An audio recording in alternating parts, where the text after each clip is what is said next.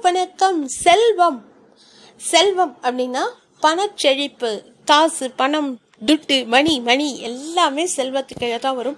பொற்காசுகள் வைர நகைகள் வைடூரியங்கள் பெட்டகங்கள் இப்படி சொல்லிக்கிட்டே போகலாம். ஸோ செல்வம் அப்படிங்கிறது வந்து ஒவ்வொருத்தங்களுடைய மானிட்டரி வேல்யூவோ இல்லை அவங்களுடைய பேங்க் பேலன்ஸோ இதுதான் செல்வமா அப்படின்னு நான் கேட்குறேன் இன்ஃபேக்ட் செல்வம் அப்படிங்கிறது தான் செல்வோம். அதனால தான் செல்வம் அப்படின்னு வந்திருக்கு அப்படின்னு முன்னோர்கள்லாம் சொல்கிறாங்க இது நிறைய பேர் பார்த்து கேட்டு தெரிஞ்சிருப்போம்.